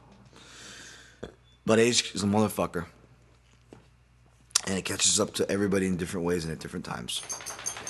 And maybe that's what's happened because Dunham's announced his retirement fight, which is a flag in its own on why you should stay away. And the shots that you know putting him away, you know, maybe maybe maybe you know the term "soft to the body," you know, could be that, you know, he hasn't been put away from body shots before, but but Dunham's a tough motherfucker too. Don't forget about his war with T.J. Grant, you know, he's got plenty of wars out there, and, and sure, by the way, stat Trinaldo two four and two against UFC Southpaws. Uh, Evan Dunham two two and one. Although I will argue Dunham should be three two and one because he beat Rafael dos Anjos in Brazil and was robbed. And uh, his best path to victory path, path to victory is surviving another uh, early scare like he did with the Dariush fight, and then coming back and getting a Trinaldo who has a propensity to gas, uh, and I could see that happening again as he gets older, especially if he gets close to finishing a guy in the first round. You know, we've seen that. But he's A, Dunham has to survive it, which seems less likely these days, and B, he's in Brazil. So I don't blame you for not jumping off this cliff with me. I don't want you to, but I'm jumping off the cliff, God damn it. But yeah, Trinaldo probably should be favored there. All right, moving on. Charles Oliveira versus Christos Giagos. We're on FS2 still, uh, prelims. Uh, Charles Oliveira minus 400. Christos Giagos plus 325. Uh, yeah, line here is about right. I like Giagos. You know, he, he brings it. He wars. Um, saw, you know, saw him briefly in the UFC, I believe, and then saw him again with, uh, you know, came up on the old Josh Emmett tape study and the old NorCal fight scene. And I was also at ACB 51 uh, and saw his fight there. Um, been able to put together a little win streak since then. Don't know how win streak, but he's coming off one at least in the ACB organization as well. And in his last fight though with ACB, it's just you still see the same thing. I mean, again, the high school wrestling experience, and good for him. He embraced jujitsu. Uh, he's not afraid to scrap, and he's definitely a serviceable striker. You know, he he, can swing and bang, punches and kicks coming forward, even going backward a bit. But it's just his propensity to get in these dog fights. That's what's going to hurt him here. You know, um, I could see him getting picked apart and just enough. Even if he comes in here like trying to be composed and, and have a game plan with Charles Oliveira, and because you know Charles Oliveira, it's almost like submission or bust.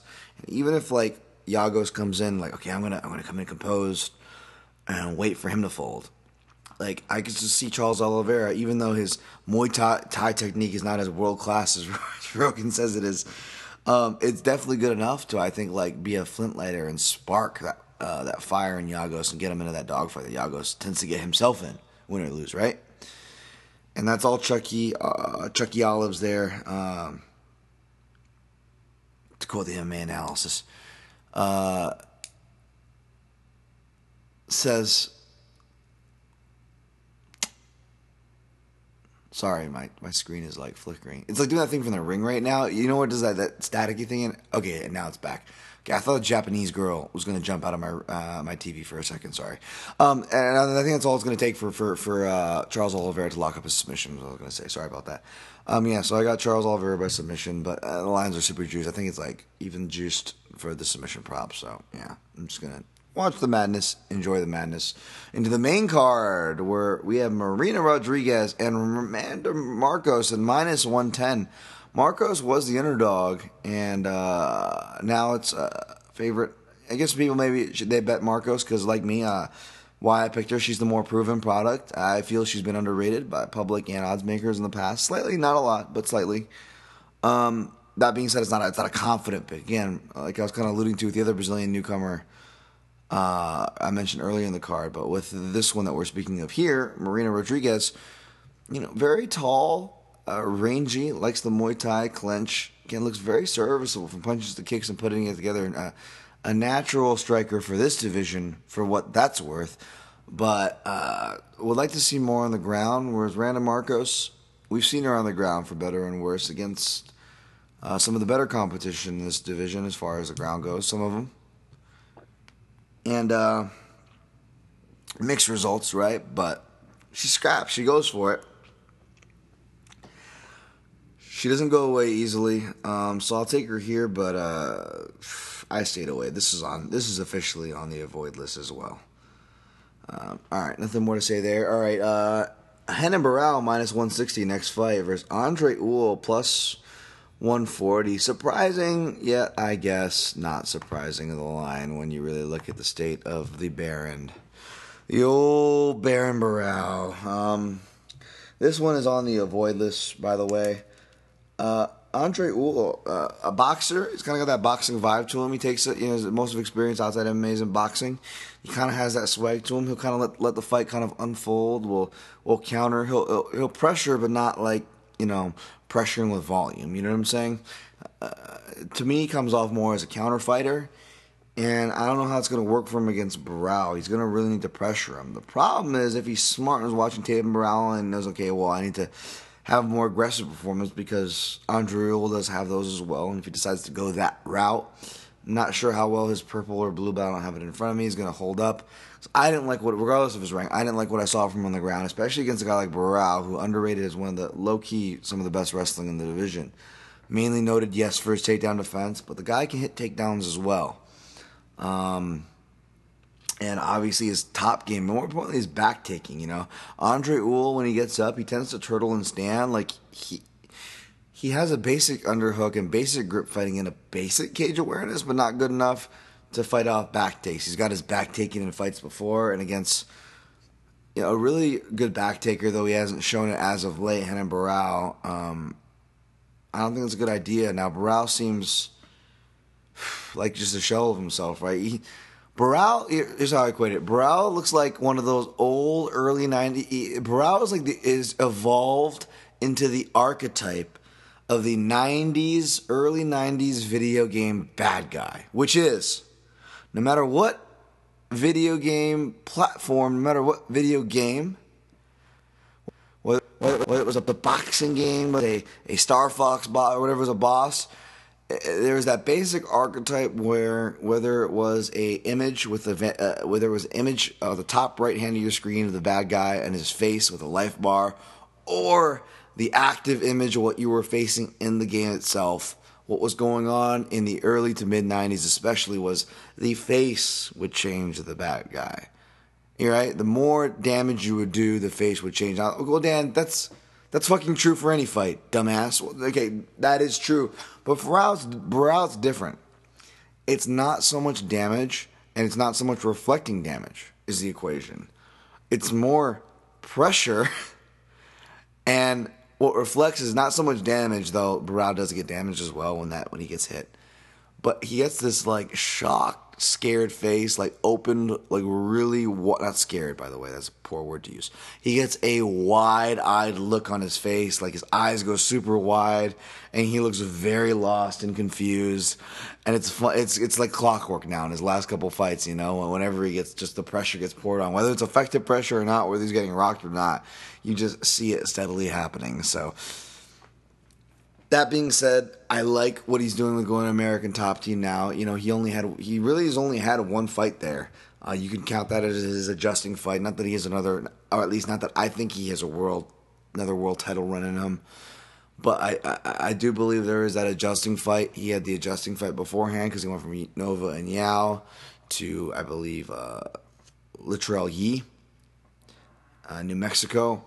Uh, and then you know goes to you know so there's camp changes right you got to kind of cut the guy some slack there he's jumping around again, tough fights. If you look at you know Aljamain Sterling, who's you know only uptrended. Um, so I mean, you know, uh, another world title run, no. But to write him off against a UFC newcomer, I can't honestly pick him against him here.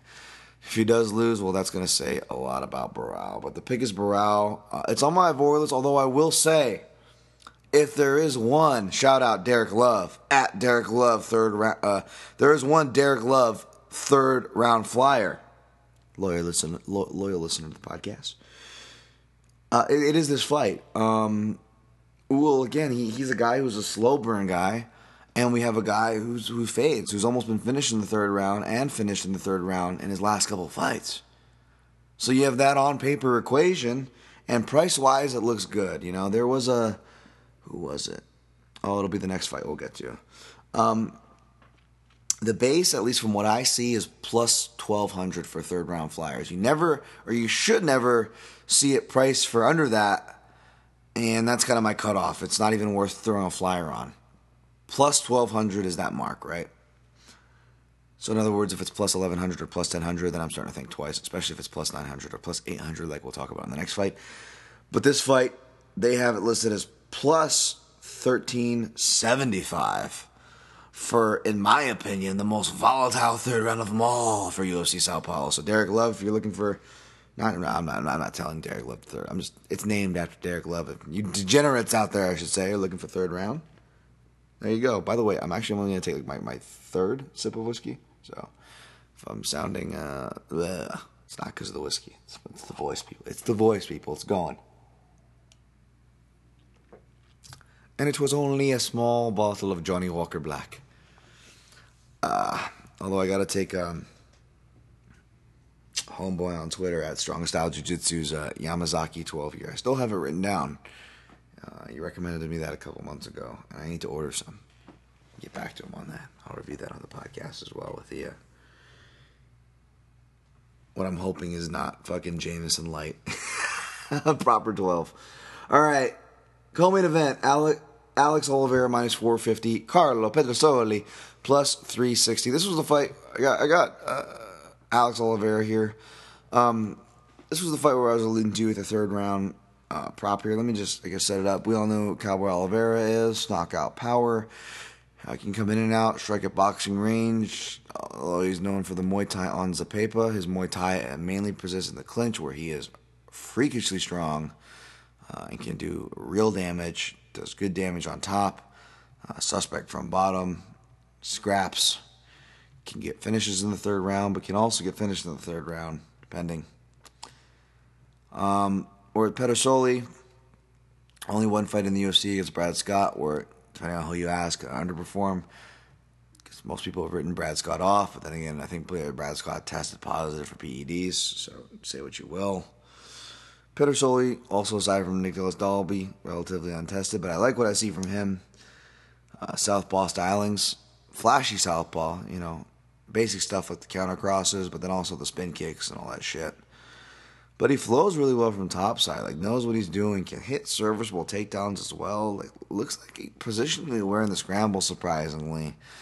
But again, still untested, still looks like you know he, he won't break mentally or anything like that but like you know there's a ceiling whether it be pressure skill all the above there there is a ceiling there that still needs to be exposed and i'm not confident in anything with him but the reason why uh, i alluded to the third round because the third round is something i could see like i could see an attritive battle um, where Alex Oliveira comes on top, just beating him up in the clinch and forcing a, a, finish by the third round. Not confident in it. Probably seeing more of a dogfight into a decision, but this is another one where uh, between this and the uh, Elijah Dusku uh, versus uh, Luigi Vendramini fight, uh, I think your fight of the nights are probably going to be in between there. Dan, you skip Antonio Rodrigo versus Sam Alvey. How fucking dare me! All right, Sam Alvey minus 365. Antonio Rodrigo and Rivera plus 305. I've always been a big Little Nog fan, man. Not just because he's a Nogueira, uh, not just because he's a deep half proprietor, not just because he's a grip fighting connoisseur, not just because he's a southpaw boxer, my favorite, my favorite of all the styles. Remember that Luiz Cane people? Oh, remember that Luiz Cane win? That was so beautiful, was it not? Oh, go queue up Little Nog versus Luiz Cane. If you're gonna queue up any of his UFC fights, other than that, just go back to his Pride career and forget any of his UFC career. Pretty much happened. Although I do remember back in my very novice betting days, just cashing uh, on him against Rashad, and that um, that was one of his higher higher class performances. But man, Little Nog is a shell of himself, could barely move. He was like a cricket man, uh, according to I believe Brendan Schaub in the back room of his fight before he came out and got demolished by Anthony Johnson. And you know, I'm not sure if he's alive. I'm not sure if that is just Big Nog coming out for him now. You know, no, just kidding. It's not. But you know what I mean. It's tough. I went to his Instagram and I watched like a video of him doing pads and it was like they were doing like shortcuts, like like you know how Hollywood will cut like right before the impact happens, so you don't see that the punch didn't land. Like they're doing that for Little Nog, but they're doing it for his mid session, and they're doing it like before you could see that he didn't really have speed or rhythm anymore. And if you read between the lines, it was really sad what I saw. So just that alone was like, ugh. Even if Sam Alvey fights like a Sam Alvey fight or fights his worst fight, like I see him winning this. We talked to Sam. Um, you know, it's it's hit and miss to see about who he's training with these days, but to his credit, man, he is training, uh, or he did have some uh, some some quality time, I guess, in with uh, Dominick Reyes. Uh, so if that's the, the, dark horse, the guy I got pinned uh, my favorite southpaw, the light heavyweight the division, uh, up and coming southpaw, I should say, newcomer to the light heavyweight division, the dark horse. Yeah. So I imagine um, going from a super athletic guy like that to Little Nog, it's, it's going to be a night and day difference. And Sam did say that there was a focus. He was honest. He was like, "Hey man, let's be honest. Your critic is your lack of aggression and volumes that can be worked out." And he's like, "Yeah, yeah, yeah." So he did acknowledge it as something that is a focus on for this camp and fight. So if he doesn't show any improvements, well, then I think even Sam's not going to make any excuses for himself at that point. But I do have Sam Alvey. Um, his, his ITD and KO props were just so. No plays from that point of view. But, by the way, Sam Alvey and Sergio Moraes are my closest thing to parlay pieces if you're looking for that, for what that's worth minus 265 for Alvey Moraes 290. Again, you're a madman for doing that. But whatever. You're a psycho for, for parlaying Sal Alvey in particular, by the way. But in case you want to know, trying to I'm trying to fill out these categories. I'm trying not to forget about these on you guys. That's all. That's all.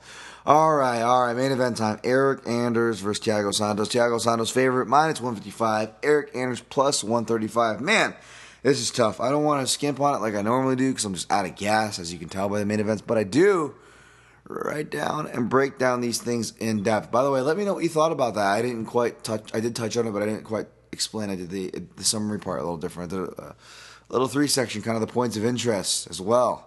But did the written version. Let me know what you guys think of that. It still ended up being almost as long word wise. You know, whatever, digestible. Man, as I said in the video, I hate picking against Eryk Anders. I, I never picked against him. I love Eryk Anders. But this is a tough fight for him. This is a tough fight for him, especially on six fucking days' notice. He's not coming off the couch by any means. Sometimes these things can be an advantage. I like to think that he's a game day performer. He's definitely a competitor. He's definitely an athlete. He's definitely capable of winning this fight. But it's hard to be confident. Um, Thiago Santos' speed you know, he's not. Uh, uh, he's not Eryk. Eryk Anders. You could argue is a better athlete, but I don't think he's going to be the faster guy than Thiago Santos. He's not going to carry that normal advantage. And when you look at the kicks, I mean, he got debased by leg kicks by both Tim Williams. Well, Lyoto Machida excusable, even at this stage of his career, by Tim Williams. Um, and even Tim Williams was like, even second round, was like landing head kicks that were a bit close for comfort, to be honest. And sure, Anders ended up landing a kick of his own to finish the fight, but man, I didn't, I didn't like it. I didn't like that there wasn't there weren't counter triggers embedded. Now, in the third round, he does start to counter Tim Williams, at least his leg kicks. But I don't like that it took to the third round. I don't know if you're to want to wait to the third round to throw counter triggers that don't look like they're anywhere near embedded into your game or your muscle memory.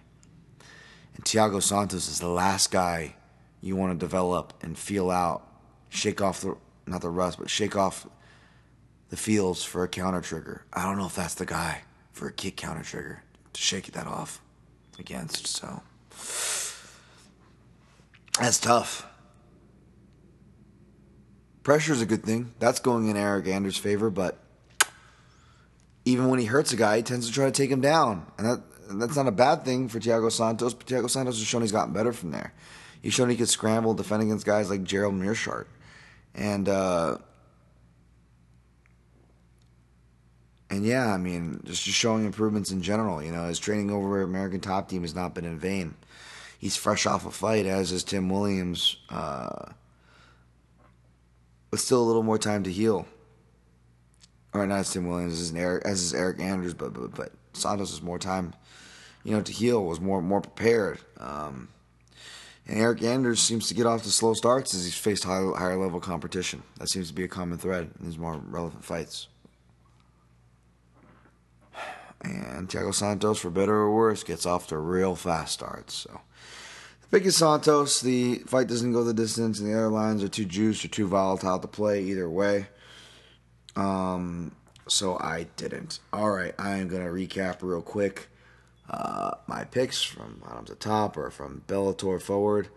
I took Patricky Freire over Roger Huerta, Denise Kielholtz over Veta Arteaga, Rafael Lovato Jr. Looks like a villain who will invite you over to breakfast in his veranda and kill you the next night. Over John Salter, Adrian McKee over John Makabatashera.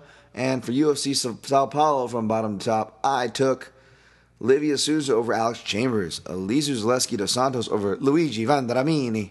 Hope that gets stuck in your head. Also took Hector Lombard over Thales Leites, Gillian Robertson over Mayra Bueno Silva, Sergio Moraes over Ben Saunders, Augusto Sakai over Chase Sherman, Ryan Spann over Luis Henrique, Evan Dunham going with the dog, sticking with the, with him. Over Francisco Massaranduba Trinaldo, taking Charles Oliveira over Christos Giagos, taking Randa Markos over newcomer Marina Rodriguez, taking Renan Barao over Andre Ewell, Smiling Sam Alvey over Little Nog, Alex Oliveira over Cardo Pedersoli, and taking Thiago Santos over Eryk Anders. Uh, parlay pieces at your own risk. Sergio Moraes, Sam Alvey if you're a psycho. Uh, straight plays, the only one I'm doing is Evan Dunham plus 195 at one unit, which means none that I'm recommending for you because I don't recommend any of that for you. Uh, props, a little more confident in. Uh, Sherman Sakai over 1.5 at minus 125. Put 1.25 units on that. Uh, a recommendation lean, whatever you want to call it, though not an official, was Moraes inside the distance plus 131 unit if you wanted to do that. Uh, what I did for sure though was Lombard Leites fight won't go the distance. Oh, I didn't say that. Fight won't go the distance. Lombard Leites minus 130. I put two units on that. I feel like there's there's that's one of the more valuable bets uh, on the card. I don't I don't see either of that going uh, from gas out to damage to volatility. Um, yeah, two units minus 130. That fight doesn't go the distance. Uh, Olivia Souza sub minus 165. If you're really looking for an angle to play that, I just stayed away. Avoid list Dunham Trinaldo. Even though I played it, I don't recommend that you do. Markos Rodriguez also on the avoid list. And what did I add on the fly to the avoid list? Uh, Luis Henrique was Ryan Spann. Um, yeah, that's it. All right. Uh, I will add these in the cliff notes. Hopefully, you enjoyed this episode. Hopefully, you get to it. It has been a pleasure. Good luck on your picks and plays, whatever they are this weekend. Watch out for USADA or not if you have money. Regardless, always protect your neck.